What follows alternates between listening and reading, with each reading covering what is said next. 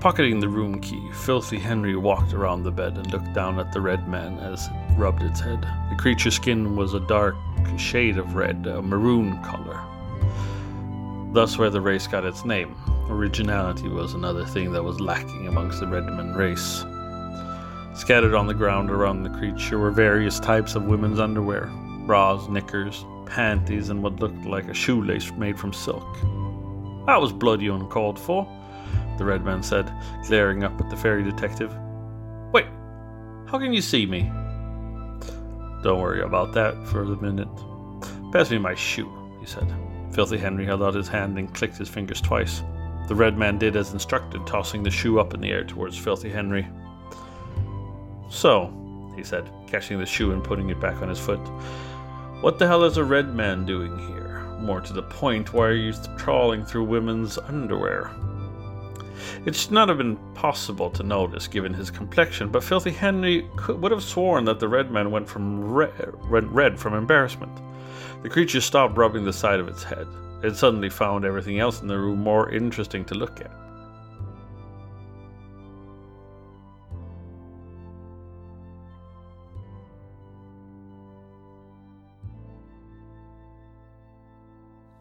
Hello, and welcome back to the Guild Podcast. I am your host, Chris Mary Holtman, and I'm seated here in my little nook, in my little part of the world. Today's guest is Derek Power, the author of Filthy Henry, a series of very interesting books. And the conversation is equally as interesting, and the way uh, Derek went from you know, just writing short stories to self-publishing and everything that that is entails. That entails is a very interesting story. So stick around and listen to that. Um, let's dive into it right away.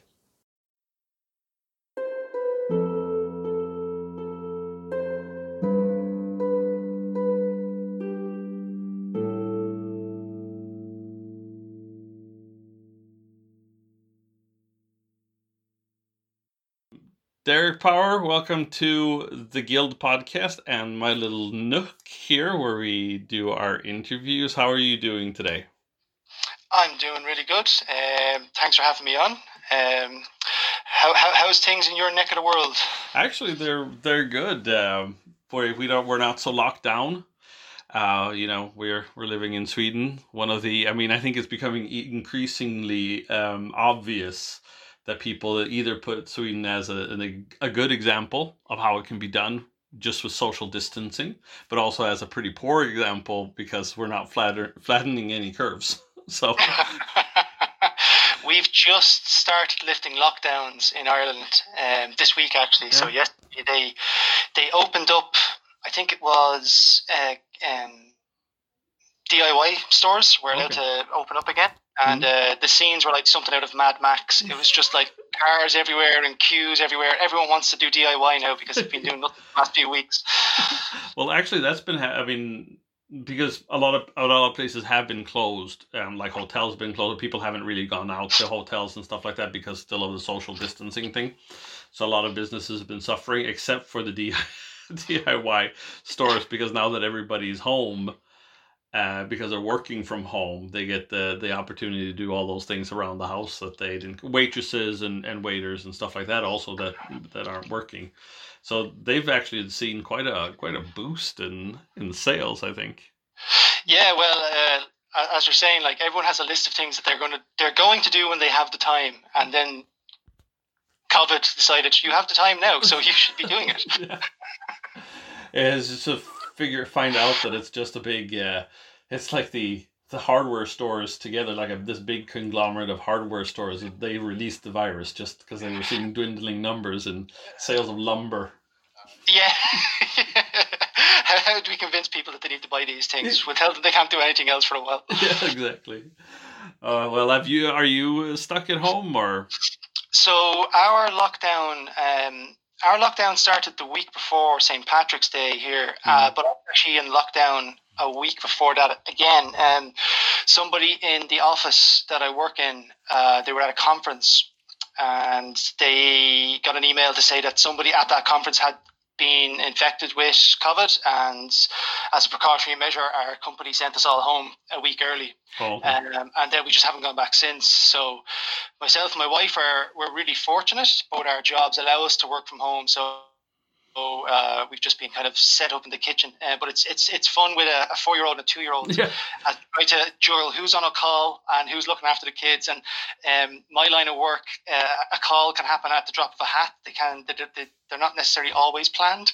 Yeah. So um, I've been on a couple of calls last minute where my wife will be on a call as well, and then it's just pandemonium in the background as they fight over Legos or Paw Patrol or whatever they decide to have an argument over. And it's like they wait, they wait for that moment. You know, they can be good for seven hours and 59 minutes. And then it's that last 60 seconds that they decide to go for chaos because you're on a call. Yeah.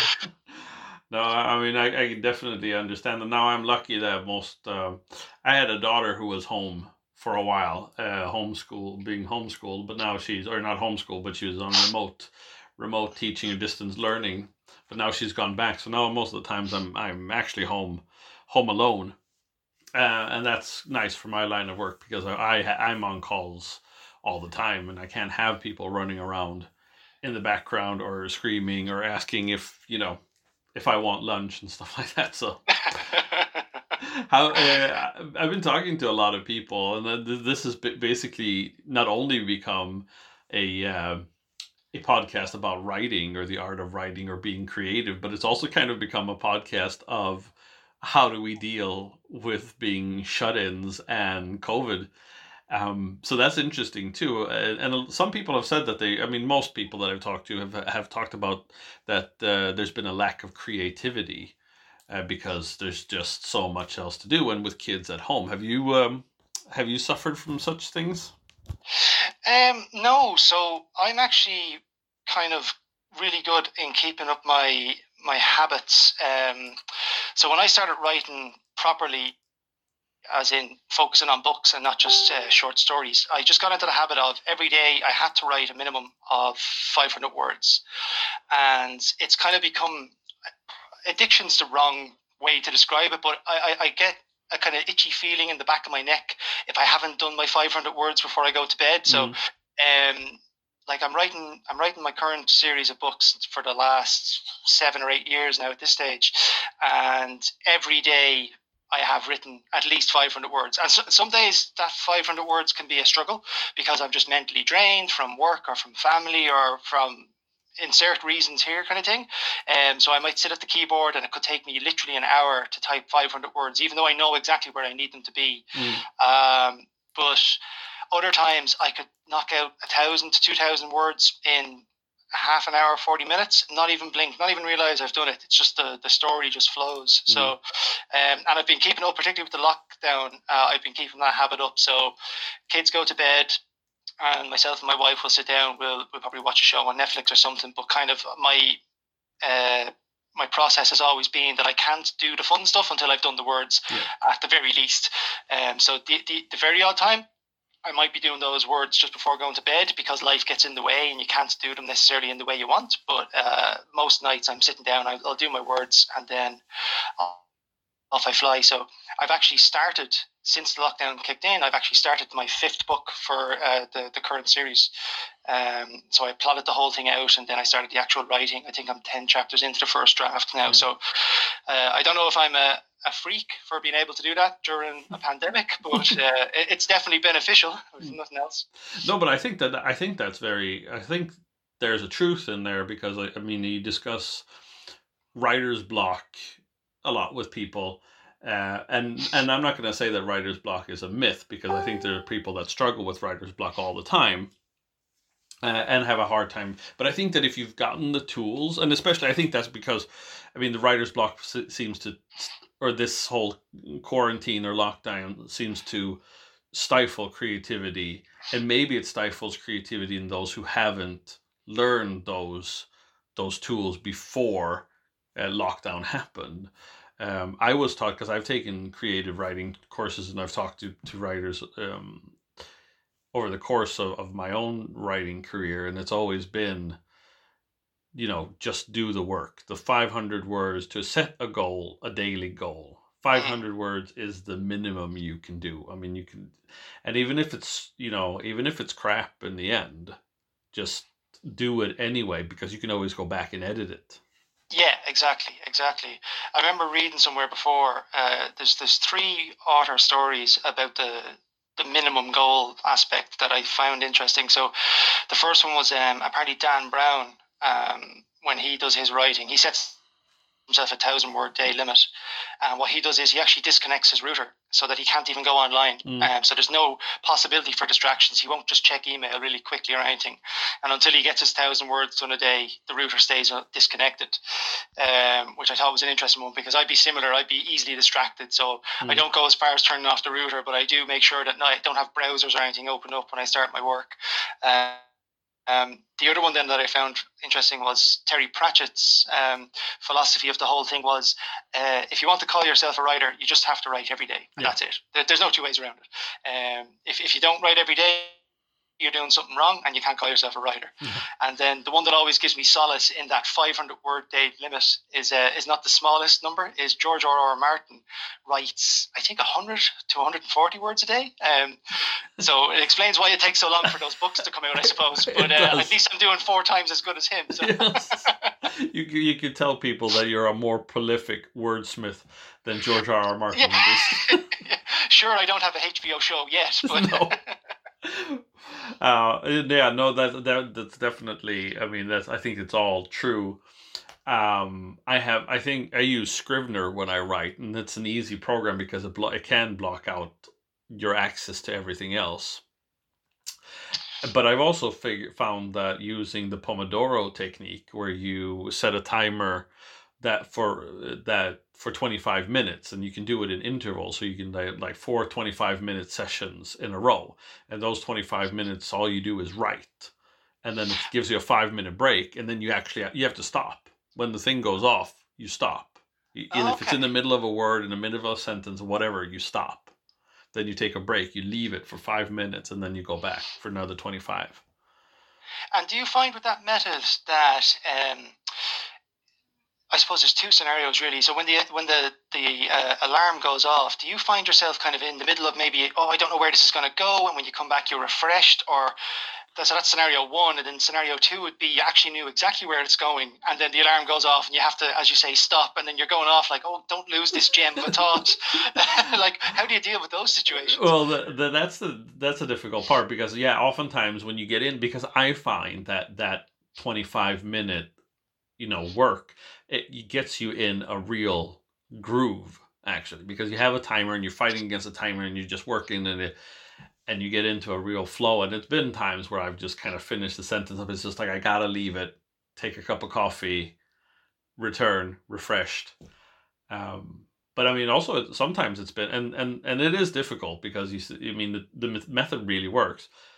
But what i find interesting is to have it set as a kind of like starter because then I'll I'll just when it's 25 minutes has passed I'll just shut it off and I'll just keep on going. Okay. Because I've gotten into a flow. But most of the times I do the 25 25 and then especially if I have something else to do because you know our weekends are busy, we have families, we have houses we've got to take care of. And I usually work most best in the morning so I can set myself like I need I'm going to do at least two 25 minute sessions. Mm-hmm. Uh, and then I have to stop, and then I have to go and take care of the house. And that's a good compromise for me and my wife, I think, because sometimes she'll be like, "But you can't sit and write all the time. We have laundries piling up." Yeah, yeah. So, so it's a good compromise, and then I find that in twenty in a twenty five minute session, I get I can get about a thousand words out.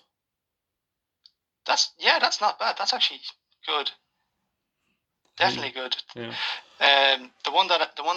So I, I yeah, like you said, like we'd love to write all day, wouldn't we? But um, so most of my uh, writing does tend to happen in the evening times. Um, but at the weekends, myself and my wife, we alternate the sleep in on mm. the, the weekend day. So most Saturdays is I'm up with the kids, and it's great because you get up, you get to see a little bit of them without the mother influencing them. So you do the dangerous stuff that the dads aren't usually allowed to do, you know. Um, but I, I try and get the the chores kind of done as well while while we're up.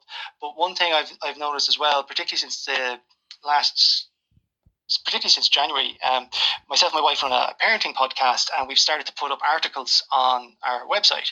And it's it's great for me because the itch seems to be satisfied um, if I get something written. So okay. it doesn't necessarily have to be the books that I'm working on, I could probably throw up a funny article. So I, I've started to kind of write comedic articles, like you know, uh, dad stories from within the trenches and I put them up and I get them out most Saturdays. And then I feel okay then during the day that I'm not working on what I really want to be working on which is the, the book you know? Yeah. I've done the chores I've done the dad stuff we're having some family time now but I know there's a funny story up there somewhere for somebody to read. Um, yeah but it's, it's that balance is the trick really isn't it? Yeah yeah. No I did that. I did reviews book reviews for for a while for a long time actually and, and that's actually how i got into doing the podcast because i would interview the authors whose books i re- reviewed. Um, and that sometimes would be enough just having because i've talked uh, earlier to, to people uh, about the kinetic energy that is pent up inside of you that can only be released through creativity. Yeah and I've I've found, and I've said this on numerous numerous occasions uh, on this podcast, that I find that if I don't get that kinetic energy out, that creativity out, um, not so much as it does harm, but I I can do it tends to um that energy can tend to be used for for bad things you know making up story you know it's just it doesn't it, it doesn't work to keep it pent up. It has to come out no, I totally agree. Yeah, um, it's probably harking back to the itch that I mentioned in my head mm-hmm. when I don't hit my one. Like, yeah, you're right. Yeah, people that are creative, I'm sure it's the same for people that paint or people that draw. If they don't get that that outlet, they can feel it somewhere. It needs to get somewhere. Um, next thing you know, you're you're pranking your wife at two o'clock in the morning. You've got bigger problems then. Yes, and I think my my wife has quite a few stories that she could tell about such things. Uh, the horrors of it. So I think she's, uh, you know, if I at least get those twenty five or two times twenty five minutes in, I'm pretty, I'm pretty solid. But when did you get? When did you decide to start uh, writing? Like uh, going for it for real. Um. So it would have been back in 20 or yeah 2005 2006 really um so I, I myself my my my now wife my then girlfriend we were living together for a while and I've been kind of doing short stories dabbling here and there and the idea for my books came kind of it popped into my head one day um, I know that's a bit of a cliche to say but like I was just sitting having a coffee and next thing this whole like idea about this world that I wanted to write about came into my head and I said you know what I'm, I'm going to just do it I'm going to sit down I'm going to come up with a process. Uh, going to plot it out properly. And my my main stumbling block up until that point, I had tried to write a novel before, and I got stuck in the cycle of I wrote maybe two or three pages and then I immediately started to edit them because they had to be perfect. Yeah. I couldn't get on to the next bit and and that's obviously not the way to do it. Um, and I kind of just said when I started writing the first one for this series, I was like, no, no, I'm gonna I'm gonna write the whole thing and I'm gonna do drafts. I'm gonna have I don't care how bad the first draft is.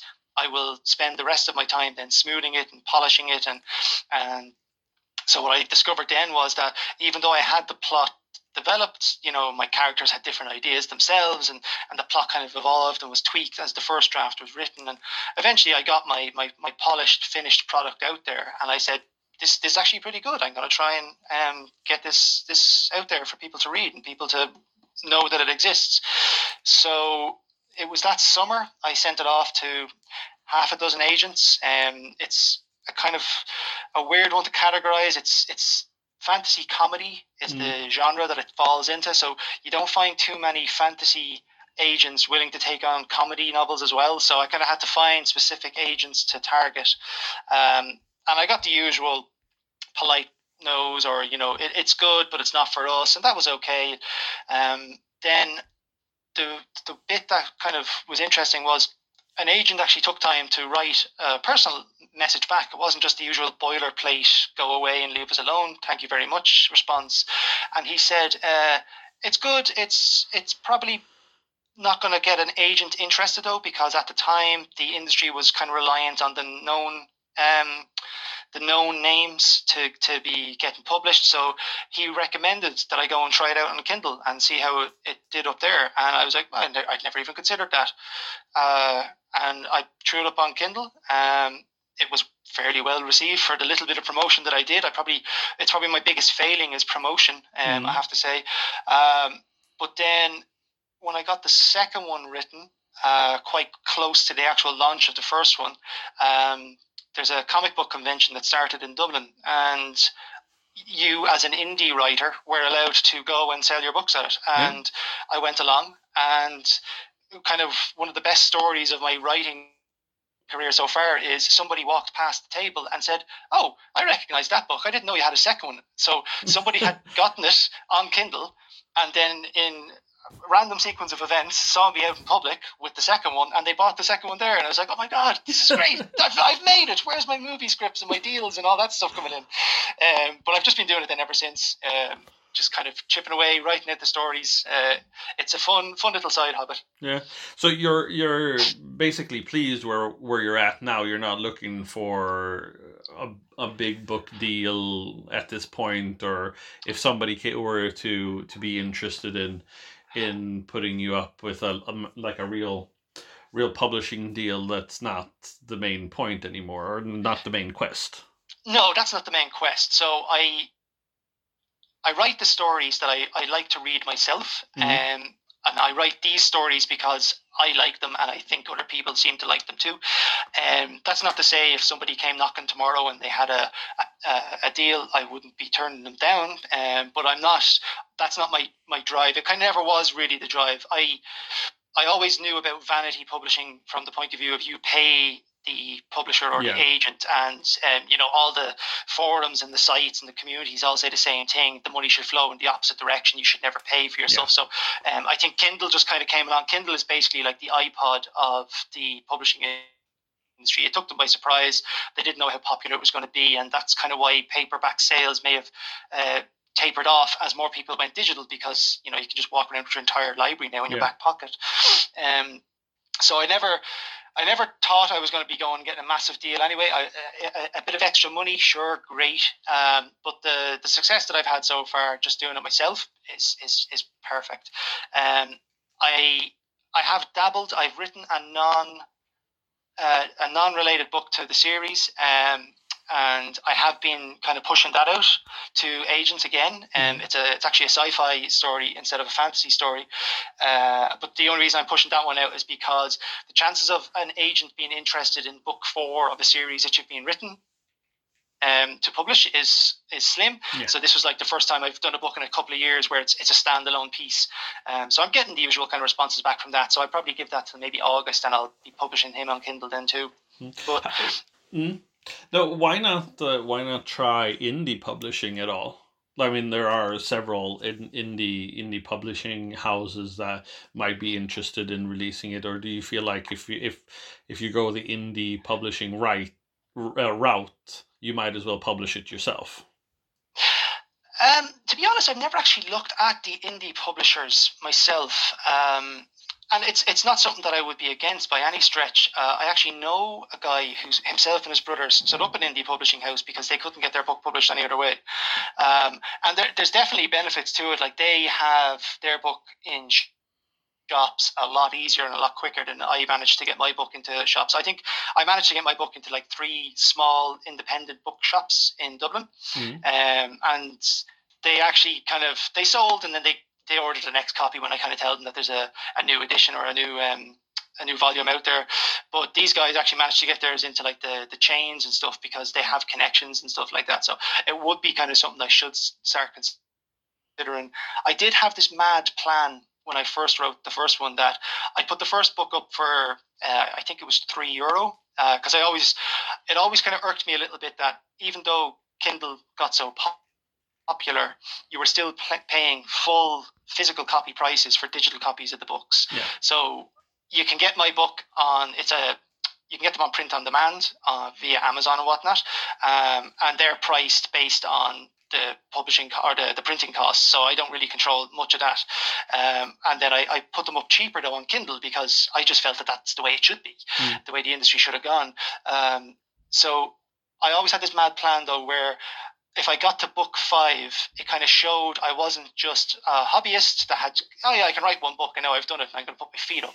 Um, and then I was going to kind of use a weird model where book one was free to hook you in, and then book two would be a little cheaper, and three and four, would only start getting uh, more expensive as you went on, but they'd, they'd all be within five euro. They wouldn't be anything astronomically crazy. Because no. uh, I read an article about, uh, her name escapes me now. Um, Emily Hocking, I think her name is, and she used a similar model herself. She she had written uh, a fantasy trilogy. She wrote the whole thing from start to finish. She hired an editor uh, herself out of her own money. And when she went around to all the agents and the publishing houses, they all said, "No, sorry, we've no interest." And she said, "Okay, I'm going to self-publish it," and she did. And she put the first book up for free, and then book two and three were ten quid each. And I think she made like a million in five years or something like that. and, and, when that happened, then all of a sudden, all the agents were like, "Oh my God, we have to represent you." so I just I saw that model, and I was like, "Well, that's not going to happen to me because lightning doesn't strike twice." But it's not a bad idea, you know. No. Book one is is absolutely free, and if you like it, sure, give me a couple euro for book two. It's the four, and then I'll buy a coffee or something. yeah, no, that's yeah, that was interesting. But there, I because I've I've realized, and I didn't think. I mean, I was very much the same same way you were thinking. I needed to to have everything. Yeah, I needed to write like a chapter, edit it, make sure it was perfect because I didn't want to go back to it. It's kind of very very um, anti reading my own stuff once it was completed uh, and then I think just kind of sending it off to big publishing houses and stuff like that and just getting no's. But it's just in the, the recent years actually that I've been sending stuff to to indie publishers and and you know getting having it published in, in various anthologies and that's been a you know i think a great little um, a way to to kind of um, lifts your spirits while you're writing. You get those like you do these short stories that are a thousand to five thousand words, and they they get accepted, and you're just like, oh, it really makes you want to continue on that big big project. Yeah, well, at the end of the day, that's getting your name out there, isn't it? Yeah, um, definitely. You know, someone will pick up that anthology, they'll recognize Christopher, and they'll be like, "Oh yeah, I read it. I read something about him before. I read something by him before. Yeah, I'll pick up the bigger thing. That's no problem." And that's the main goal, really, yeah. Uh, as far as I can see. So, tell me a little bit about uh, Filthy Henry and your uh, this uh, this series that you've written. So, the the idea came. Um, I, I've always been a big fan of Celtic myths and legends um, since I was very small. So a lot of the books that are on my shelves are all Celtic myths and legends. And the idea of Filthy Henry is he is a detective who is a half human and a half fairy. And so one parent was, was human, one parent was a fairy creature.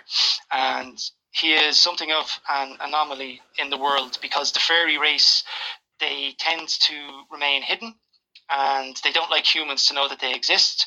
And they live right beside us, but they're totally invisible to us because humans are not able to see or sense magic. Yeah.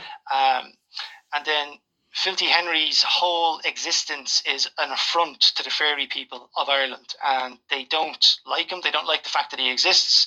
They can't do anything about it because they're there's an actual deal from one of the old legends where uh, fairies used to swap human babies with changelings, yeah. and uh, if changelings the change, the whole point of a changing was that they would die uh, quite quickly, and then the parents would just assume that their child had died. But meanwhile, the fairies are off doing nefarious things to the child. But the the rules I kind of came up with for the story was, um, if Filthy Henry survived to his first birthday, the fairy race could do nothing. So for one whole year, they're trying to kill a baby, and they they totally fail. And then he lives to the ripe old age of eighty, but he actually looks like he's thirty because he ages slower as a half fairy creature. Um, so this kind of puts him in the unique situation of being a mediator for when things go wrong between the fairy world and the human world. Um, so there's a, a concept in the stories of the rules, and these are just kind of rules that the fairy race have to follow where they basically can't you know take over humanity and enslave people. And if they if they break the rules they they have to get back in balance. And this is where filthy henry comes in. So um, the first book for example the king of the leprechauns his uh, pot of gold is stolen uh, but it's stolen by two humans. So this is immediately a, a, situation where they need somebody who has one foot on each side of the, the fence uh, to deal with the problem because if the fairies go after humans, they'll be breaking the rules. And also, they don't quite know how these humans have managed to find out about the leprechaun's pot of gold. So Filthy Henry gets involved and uh, he just does his magical stuff, but he's a bit of a con man. He's sarcastic. He doesn't have too many friends in the world, so he's a bit of an outsider. Um, and then it kind of just it goes from there. Um, I have a I have a wealth of myths and legends to draw from. So each of the books kind of touches on little stories from the old tales and kind of puts a modern spin on them, with Filthy Henry sitting in the middle of it, basically. Hmm. Did you? Because uh, I mean, there's a lot of things to to uh, you know to touch on when it comes to like inspiration and stuff like that. Because uh, in, in some ways, there's a little Terry Pratchett. We already mentioned him. He's one of my my absolute favorites. Uh, in in the fact that, that some people can't see uh, things that uh, are beyond their capability or beyond their understanding. Uh, reminds me a little Tom Holt, which is a very Terry Pratchett uh, esque yeah, author. Yeah. Love Tom Holt. So He's very. It feels like he's very unknown in, in most of the world. I have a number of his books here. I'm looking at them right now. The uh, the one where the guy goes and gets the job in the office, and he has the portal, the door portal that goes up and down. yeah, uh, I think my hero and uh, the one which um, which which which is about like the Goblin King, but he's like an effective Goblin King. I oh, can't, oh, yeah, remember, yeah. I can't remember what that one's called, but that one's really, real great. Uh, I also think about uh, Jasper Fforde is his name, who the Eyre Affair, which is kind of it, it's not exactly the same, but it's uh, kind of turns like the the world of uh, literature on its head with literary detectives and stuff like that. Very, uh, and of course uh, Artemis Fowl. Yeah, there's there's definitely Artemis Fowl. I think I think he came out just as I'd published the second one, mm. um, if I remember my timelines correctly. Uh, yeah, there's, there's there's touches of that. Someone once said as well uh, after they read it. Now, for some reason, his review got took down from Amazon. I'm never, never quite sure why that happened, but um, the description that he put up was it was like Neil Gaiman, Terry Pratchett, and Tom Holt all got drunk and then walked through the streets of Dublin. And I was like, oh my God, these are like all of my favorite guys. Yeah. this is amazing. Um, yeah. But yeah, no, I'm a huge Pratchett fan. I, I, I was lucky enough to meet the man um, many years ago. I have a signed copy of Good Omens. Oh. It's one of my most proud possessions. Um, next to my, my children, of course, if my wife ever listens to this. um, but yeah, I, have I've read every single one of the Discworld books multiple times. I have them all on my shelf. Um, so there's there's definitely a, I know he influences me. Um, up until I read my first ever book from the series to read, I read Guards Guards. I jumped in in the middle of, of the published books at that time. Up until that point, though, I always thought fantasy was just you know, it always had to be highbrow. It yeah. always had to be the the sword and the stone, dragons, all that kind of stuff. And then I was reading Guards Guards, and I was like, oh man, I'm I'm a class clown in school, and this this guy here is writing books where the hero is a class clown. This is amazing. I'm going to do this instead. Um, so that's definitely been where I got my influence from there. And then Gaiman um, just Neverwhere is the one that always stuck out in my head mm. as being one of his his best ones. I know he's got a, a, lot of them, and fans will always disagree and argue over which of them. But just that whole concept of a world underneath London that yeah. was just a doorway away um, kind of definitely influenced. So when I was coming up with Filthy Henry, I, I know that the two of those were somehow sitting in a coffee shop going, "Oh, someone just stole a bunch of our ideas," um, but I got away with it, so yeah. okay for now. Yeah, no, I, I yeah, um, it's interesting because I have a similar tale I was talking to when I was interviewing David Green a couple of podcasts ago, who's also incidentally from from Ireland and is a, a fantasy author of sorts uh, we were talking about that this whole uh, you know the history of one's interest in fantasy and i mean i was also it was the highbrow stuff. It was lord of the rings. It was uh, margaret Weis and tracy hickman. It was stephen donaldson. It was all those guys. And then i think i was working as a librarian at a at a high school and they called me in to proctor a test. And I was just like, well, what am I supposed to just sit, sit here and stare at the kids? Uh, so I, I grabbed the first book that I saw off the shelf, and it happened to be Men at Arms. Oh, nice. So I read that in one sitting, just proctoring the test. Did not proctoring very much, just kind of reading. and then after that, it was so I yeah, I collect everything that has to do with uh, the Discworld, like the Clarecraft design uh, figures, all the diaries, everything. Uh, I have a special shelf on my in my bookshelf that is dedicated to to Pratchett things. I even have like the, the, the music, the Discworld music on CD and everything like that. So I have that same CD. Yeah. it's the only CD I still own. Yeah. Um, it was one of the first ones that I ripped so that I could have MP3s of it. Yeah. and I've actually put it up on the shelf with the books. Yeah. So that the whole thing is collected together. Yeah, because I don't really have like a CD player except for in my car. Uh, so I have it on proudly on on display. It's the only CD that I actually still like display. Yeah, no, I'm yeah. the same. And I'm I'm actually I'm thinking about there's a soul music soundtrack as well. Um, that I is, haven't heard that actually. I must dig that out. Yeah, it's. Uh, I think it's. Uh, you can still, if you'd like, search for it. I think they still like sell it through some, some home page, some page. Um, that's for the the the movie that came out. Yeah, I, I, I have the animated movies. Yeah. And um, a couple of Christmases ago, my wife got me. I'd, I'd seen them already, but she me the live actions. So mm. we watch Hogfather every so often, and yeah. my eldest daughter is very confused as to why Santa Claus is a skeleton. And yeah. I have to try and explain to her about this world that goes around space and a turtle. You know what? I'll, I'll wait till you're older. yes. Yeah, no, I do. And I read uh, Where's My Cow to my kids and everything like that. It's, um, uh, no, it's, it's, I think it's, um, um, it's something to. I think it's. I'm. A, I'm a collector of sorts, or I have been th- through the years. But now it's only Discworld stuff that I collect. So, and I was I was happy to, to once I discovered Tom Holt and even Robert Rankin to a to a certain extent, but he's a little bit more coarse in his humor. He is, and uh, this is amazing. It's like talking to myself. Um, I I have a lot of Robert Rankin's books. I found his Brentford trilogies to be his best work. Yes.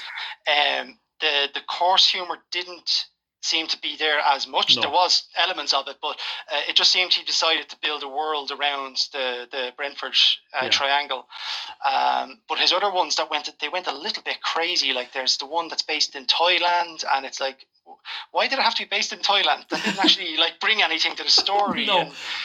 And, oh man! Yeah, I remember buying one of his books, and I the only reason I bought it, I used to kind of religiously buy them until I like yourself, like I, I felt the humor got a bit coarse, and I was like, no, I, I swear quite a lot, but this is just a, bit too much for me. Yeah. And I think I went a couple of years without buying anything, and then somebody said, oh, you have to pick up this one because um, Jim Pooley is in the book, and I was yeah. like, oh God, I have to see now. This is tie back into the thing, and that's the only reason I bought it. yeah, no, because I, I think I the first book I, I read was uh, Apocalypse.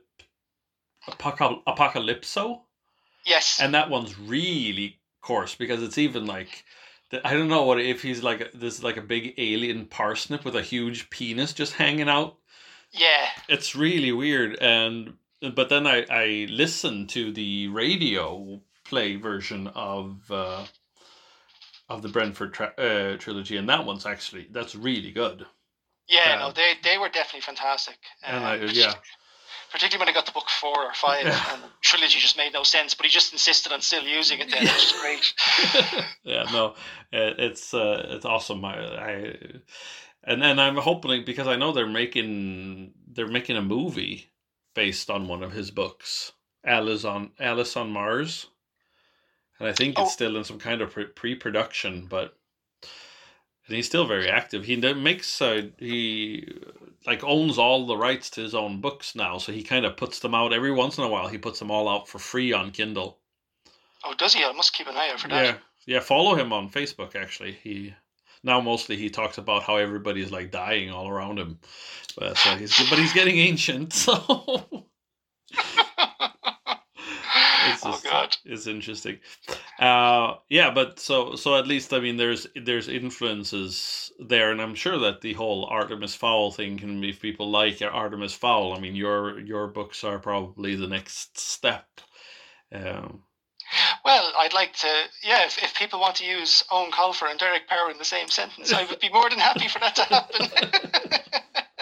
um, I have had a few people, uh, so I, I've done the the comic book convention. I've been at it now four years running um, as a the the area that you go to is called Artists Alley, and mm-hmm. basically mm-hmm. it's all kind of indie publishers, self publishers, um, in in books, in comics, and then people that make um, fantastic art. Uh, you know, they they draw one off pieces of com- comic book characters, or or they might make um, wands from Harry Potter, that kind of stuff. Mm-hmm.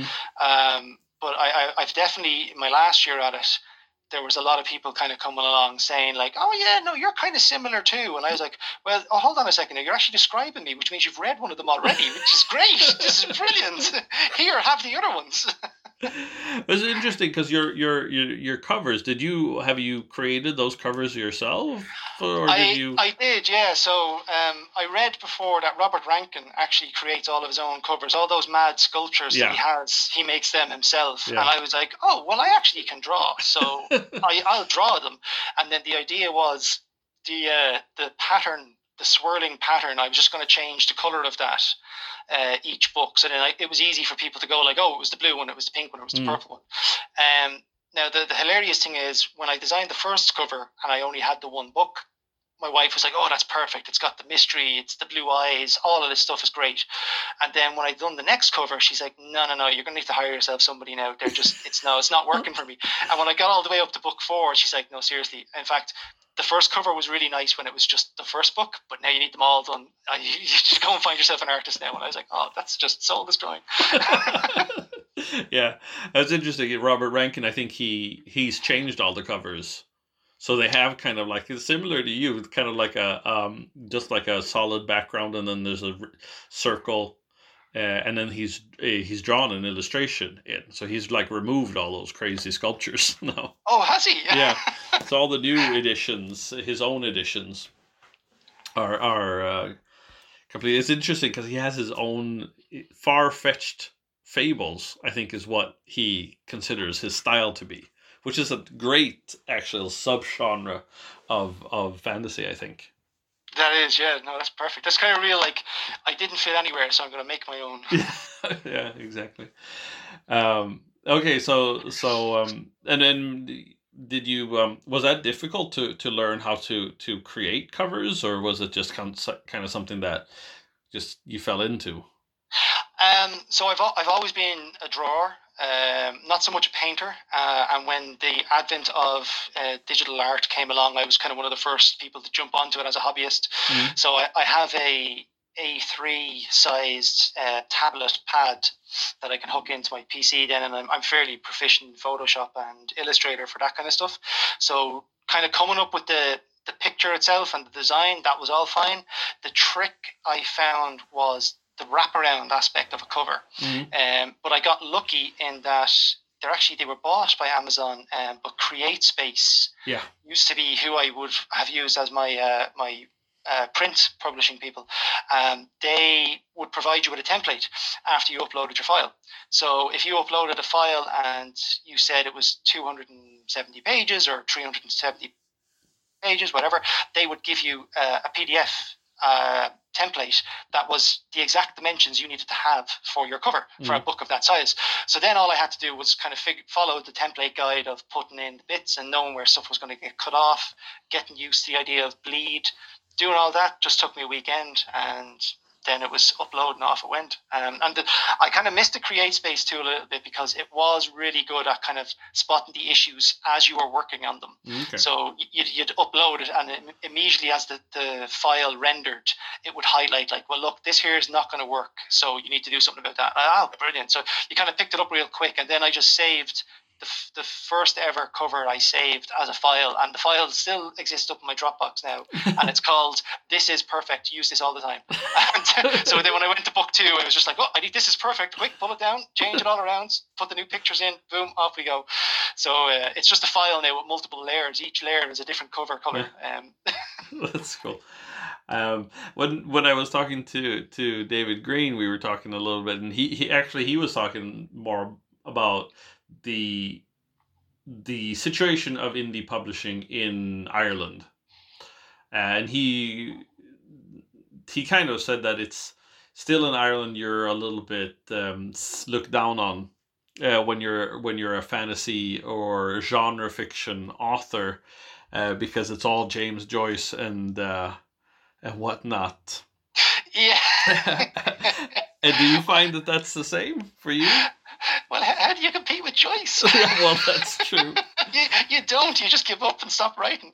Um, no, one, one thing that I found, one thing that's actually weird about the publishing scene in Ireland, I don't know necessarily about the indies, but definitely the traditional stuff, is Ireland seems to focus on uh, books about farming, um, chick lit, and that was it. um, you kind of get a couple of true crimes in there, maybe a bit of historian stuff. But like, if you wanted to do anything really not in those genres, you had to go afield. So you had to go over to London agents. Was what I found. Mm. Um, nobody in Ireland wants to talk to you about publishing a a fantasy story, let alone a comedy fantasy story. Um, and it's it's just weird uh, that that's the way it is because we're known as a land of, of poets, of writers, yeah. of comedians, and in particular when it comes to fantasy, like one of our our biggest legends is about a magical bull. Like you don't get more fantastical than that, and yet we don't have any fantasy agents or publishers or no. people who even want to talk to them. Um, so yeah, there's definitely an element of the no, no, no, you don't belong here. You belong somewhere else, and and yeah. carry on. All the best. See you later. Yeah. No, it, yeah, no, and and that's the same here in in Sweden. Is definitely very, I should say, elite, elitistic I think when it comes to to writing, it's you know, well, I mean, you have the Nobel Prize here in literature, so um, I mean, obviously, it has to be of a certain standing. So you just can't be anybody who comes and and writes genre fiction. Yeah. And and and, that, and that's sad because then you don't really get the big publishing houses. Basically, what they do is they very seldom publish Swedish authors who who write fan, fantasy or genre fiction if it's not detective stories because people just go crazy for crime story, crime novels here in Sweden. Oh, really? Everybody loves. I mean, but I think it has to do because we have a rich culture of crime fiction in in Sweden from from the seventies when uh, Maj Sjöwall and Per Wahlöö basically created the modern, you know, police crime story. They took what Ed McBain did and then they put some reality to it, and then they created Beck the Martin Beck, the the uh, and without him, without them, you wouldn't have Elizabeth George, and you wouldn't have P.D. James, and you wouldn't have uh, all those other authors because they just basically ran with the same formula. Okay, that's really interesting. Uh, and and I think so that that genre is acceptable, but other like Swedish science fiction had a little bit of a heyday in the end of the 70s beginning of the 80s Swedish fantasy, there's like I think five authors in total that I've ever published any books through a Swedish company, and then it was through various RPG uh, publishers. So, uh, I mean, it's definitely difficult to to get ahead here. Yeah, that definitely sounds it. Um, I mean, what's the chances of a fantasy crime story doing well? exactly. that that's true. Maybe maybe something like that. Maybe. Um, well, I mean, you you have a det- uh, you're you're uh, you have a fairy detective. Maybe translate it into to Swedish and see what happens. see what happens. Yeah. can't go can't go wrong. Uh, so what are you? We're gonna wind down here, uh, and uh, so I just kind of wondering what are, I mean. You're talking about that you're working on the fifth book right now, and when is uh, what is the ETA on that? Oh, never, never give a, an ETA. I found um, poor George R. Martin gives ETAs all the time, and then he gets abuse when he gets when he never meets them. Um, so the the fifth book is based around a legend in Ireland to do with Halloween. Mm-hmm. Um, so it's actually it's called nearly Christmas because a, a, pet peeve of mine is that Christmas decorations. I don't know about in, in your home, but definitely in Ireland. Um, they appear on the shelves before Halloween even happens, which is horrible because then you get people like me who walk in, they put like zombies in amongst all the Santa Claus yeah. and see what happens. So I purposely called it nearly Christmas because I have that exact scene happens. Filthy Henry does that in a shop. He purposely moves the zombies in beside the nativity because he doesn't agree that they should happen at the same time. Mm. Um, but I think if I if I stick on my current path um, and the way the words have been flowing. I've been getting lucky. I've been kind of hitting 700 to 800 words a night. Uh, I should have the first draft done by the summer. mm. um, maybe the end of. Uh, so that'd be about. I think I've plotted out twenty nine chapters, uh, and so far so good. I'm happy with what's there. So it'll be into editing phase then. So if uh, if I'm really good, if I stick the course, I should have something out that I'm happy enough with by probably Christmas time. Mm. Um, maybe a little bit after, maybe March next year.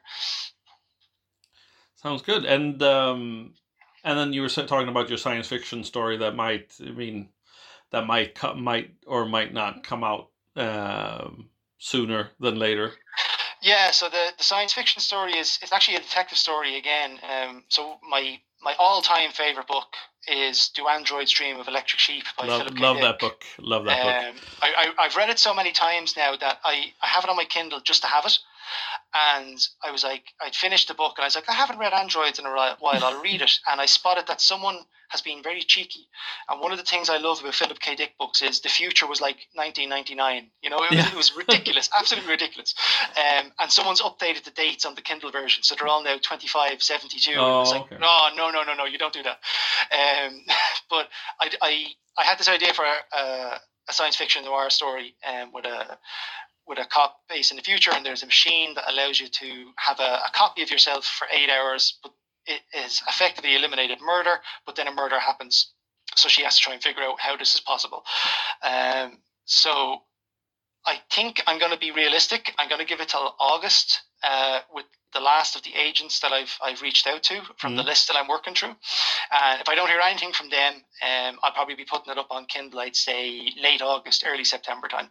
Mm. So it's it's about two years since I've put out a book. So book four of Filthy Henry um, Stolen Stories came out two years ago, and then I've been working on uh, the sci-fi story for the intermittent two years. So I've a lot of people constantly, um, particularly work people, which is always annoying, uh, saying, "When's the next Filthy Henry book coming out?" And then you go and say, "Actually, I've worked on this science fiction story," and they're like, "Yeah, yeah, yeah I don't want that. I want book five. When's book five coming out?" And then it's like, "Oh my god, never work with your fans, whatever you do." No, that's uh, true. so yeah, I, I, I can see that one coming out though late late August, early September on Kindle. Um, I may even go and get a proper cover done to keep my wife happy. Um, and then hopefully get book five then of Filthy Henry out, uh, which will make me look super productive if I do that, like in the space of a couple of months. Yeah, actually, it would would. It's like that's a prolific writer. He's, yeah, he writes. He, he puts out books faster than George R. R. Martin. That's. I actually I joked about that back when I was working on um, Accidental Legend, the third Filthy Henry book. Um, I said to my wife, you know, George R. R. Martin said he's going to have uh, eight books in the Song of Ice and Fire, and he's he's he's not doing it. I reckon I could get eight Filthy Henry books before he finishes his one. so if I get five out, I'm still on course to do yeah, exactly. I think uh, Dana Gabaldon, the uh, Outlander author, as well uh, she's very she's very much behind on her the the latest book, as far as I know. Which is probably the uh, the secret pleasure of being an indie writer, really, isn't it? You don't have to no. stick to those timelines that you, you don't announced. have to answer to everyone, to anyone. so, Derek, uh, it's been lovely. Where can people find you if they're interested in following you on social media? Um, so social media, I'm on Twitter um, I am DC Power underscore author. Mm. Um, there is a Facebook page. Sadly, I set it up as a Filthy Henry page, so I can't change that. Um, yeah. But I, I, mainly write about Filthy Henry, so I don't mind about that. Um, so if people want to find me on Facebook, I'm there too. I do have an Instagram account, but it's mainly pictures of my kids, so probably not much use to anyone who actually cares about writing stuff. Um, but yeah, they're, they're the main two. Uh, Twitter probably the best because yeah. I've actually um, I've set the notifications on my phone, so when people tweet me or uh, even leave messages, I actually can reply to them straight off the bat. And I like that. I like I like that whole part of Twitter. Yeah. Um, which is great. Sure, that's how we met. Um, yeah, that is how we met. so you know, I, got, I gotta love Twitter for that. Yeah. Uh, well, Derek, it's been lovely to talk to you, and um, hoping maybe you could return to talk a little bit about your science fiction book once it comes out to do some promotion promotional work. Absolutely, yeah. I'd love to come back. This yes. was this was great. This was really good fun. Yes. So, um, thank you for coming on, and have a great evening. And I hope you get you you hit your daily goal today. Thanks very much. I'll talk to you again. Yeah. Bye. Cheers. Bye bye.